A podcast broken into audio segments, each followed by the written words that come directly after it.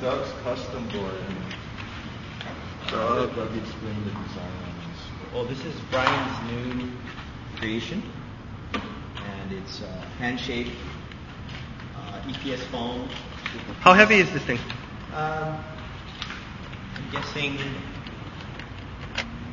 right around maybe 20, uh, 20 pounds, somewhere around there. hmm Pretty light, um, Oh, so even though it's hand shaped, it's kind of light then.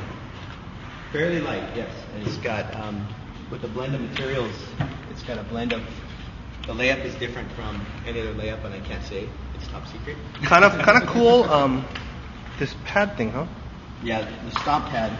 Basically, what it is is our stock pad that we get manufactured. Basically, we just take the deck pad, trace it out, cut out the hole in the pad of the stock pad. That's why you, that way you, you know where your foot is. Uh huh. So what's going on with this tail? Well, the wing swallow. Theoretically, um, you want it to be a short board when you're riding the tail. Right. And you want it to perform more as a long board when you're up on the nose. And I'll explain that in a little bit once we flip the board over. Okay. So this will make it on the tail. It turns faster. turns faster, more responsive, um, can handle bigger waves since the tail is still pulled in, but it's still stable. And uh, the board tracks real nice. It tracks really straight, and um, the fin set up How long is this thing again? 10 feet. Ten feet. Okay. So I'll flip it over, kind of show you this interesting bottom that When you guys make these customs, do you always make a certain design, or you guys make it where, like, it's always design changes per person kind of thing? I mean, It does, can. if It they want to varies. surf, do you recommend this kind of this kind of tail setup and this shape for yeah, this, for people who this want to seems surf? to be, to me, the most, uh, the freest surfing as far as it, it looks like a lot of fins. It looks kind of Uh-huh. cluttered because there's a lot of fin going on. But with this forefin setup and this keel in the middle, this keel makes all the difference. What what it just keeps it straight or what? It keeps it tracking straight, but it also at the same time it gives it um, gives it bite. So the board has that since it's so wide, um, you need this, this center fin just to keep it tracking. It properly. looks it looks like not too much V on this board either, yeah. just mostly back, slight here, but major on the end here. Also behind behind the, the fins. Behind the fin, right. Interesting. Starts getting a little more solid, mostly flat in here. But as you can see, this chine right here, this is slight chine that rolls off on the edge here at about. What two does that and a mean, half chine? inch. Oh, this is like a little bit of a ridge almost. Right, yeah? it's a ridge that comes down before the I don't rail, know if you can see that. It's like kind of right here. right there, right. And if you look down the board, you can actually see the outline on the chine. Is where this is where you're riding on a lot of the times when you're up Uh-huh. and planing. But when you're sitting in the water, this is all in the water for stability. When you're up planing, this is the surface that's actually What riding. what width is this board? 28. 28. Is it tippy? Not at all. No, Uh-huh. it's very stable. It's very stable. And there's a lot of hip back here in the tail. So this gives you a lot of stability as well. Can a big guy ride this? Sure. This is only, but this board is only three and three quarters thick. Uh huh. And we might even try to go a little bit thinner, like three and a half inches thick. This is your board that you're riding. yes. Okay.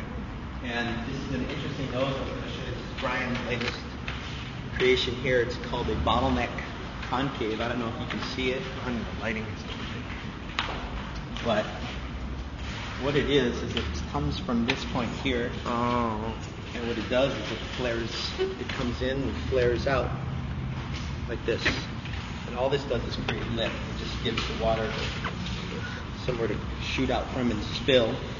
So when you're up on the nose, this board really performs like the longboard where you can do nose riding. Huh. But when you step back onto the tail, it turns like a shortboard. That's why this transition here from this bottleneck Uh huh. it fades out right about here. It starts coming back to flat. A very neutral area back here where your front foot is. And then it starts going back to the V where your back foot is. And your- Basically, your stomp is right at the beginning of this heel fin right there. Uh huh. And that gives it its drive. But these forefins also give it its maneuverability. And then these are the s- the things that, that Jeff had shown shown us. Yes. There's different setups you can do. We found this one was probably the most stable, had the most drive. The smaller fins were good, but you need a larger center fin. Uh huh.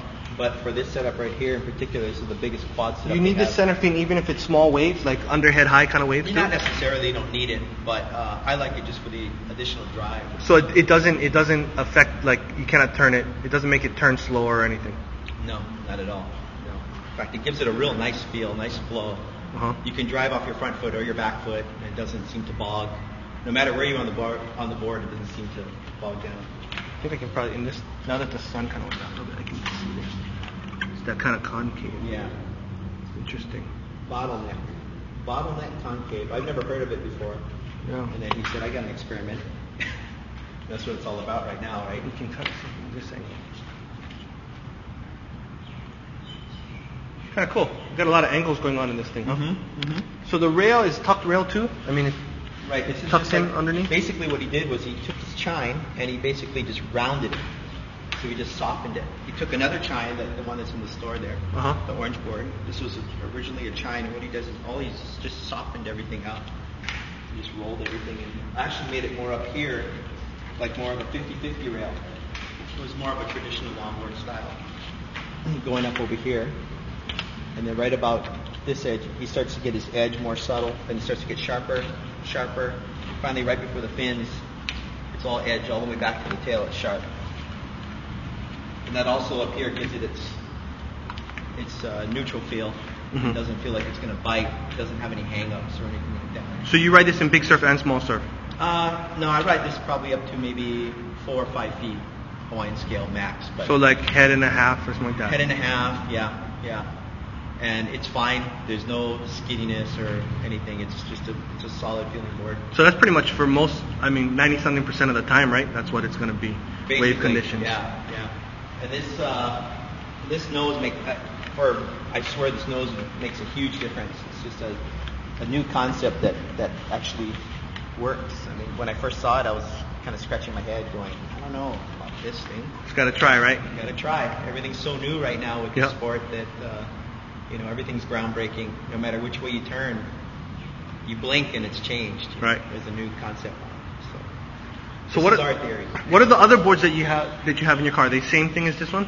um, The ones in the bags. no, not really. Actually, they're really different from this. Uh, well, there's one that's kind of similar, but it doesn't have the bottleneck concave. It just has a standard single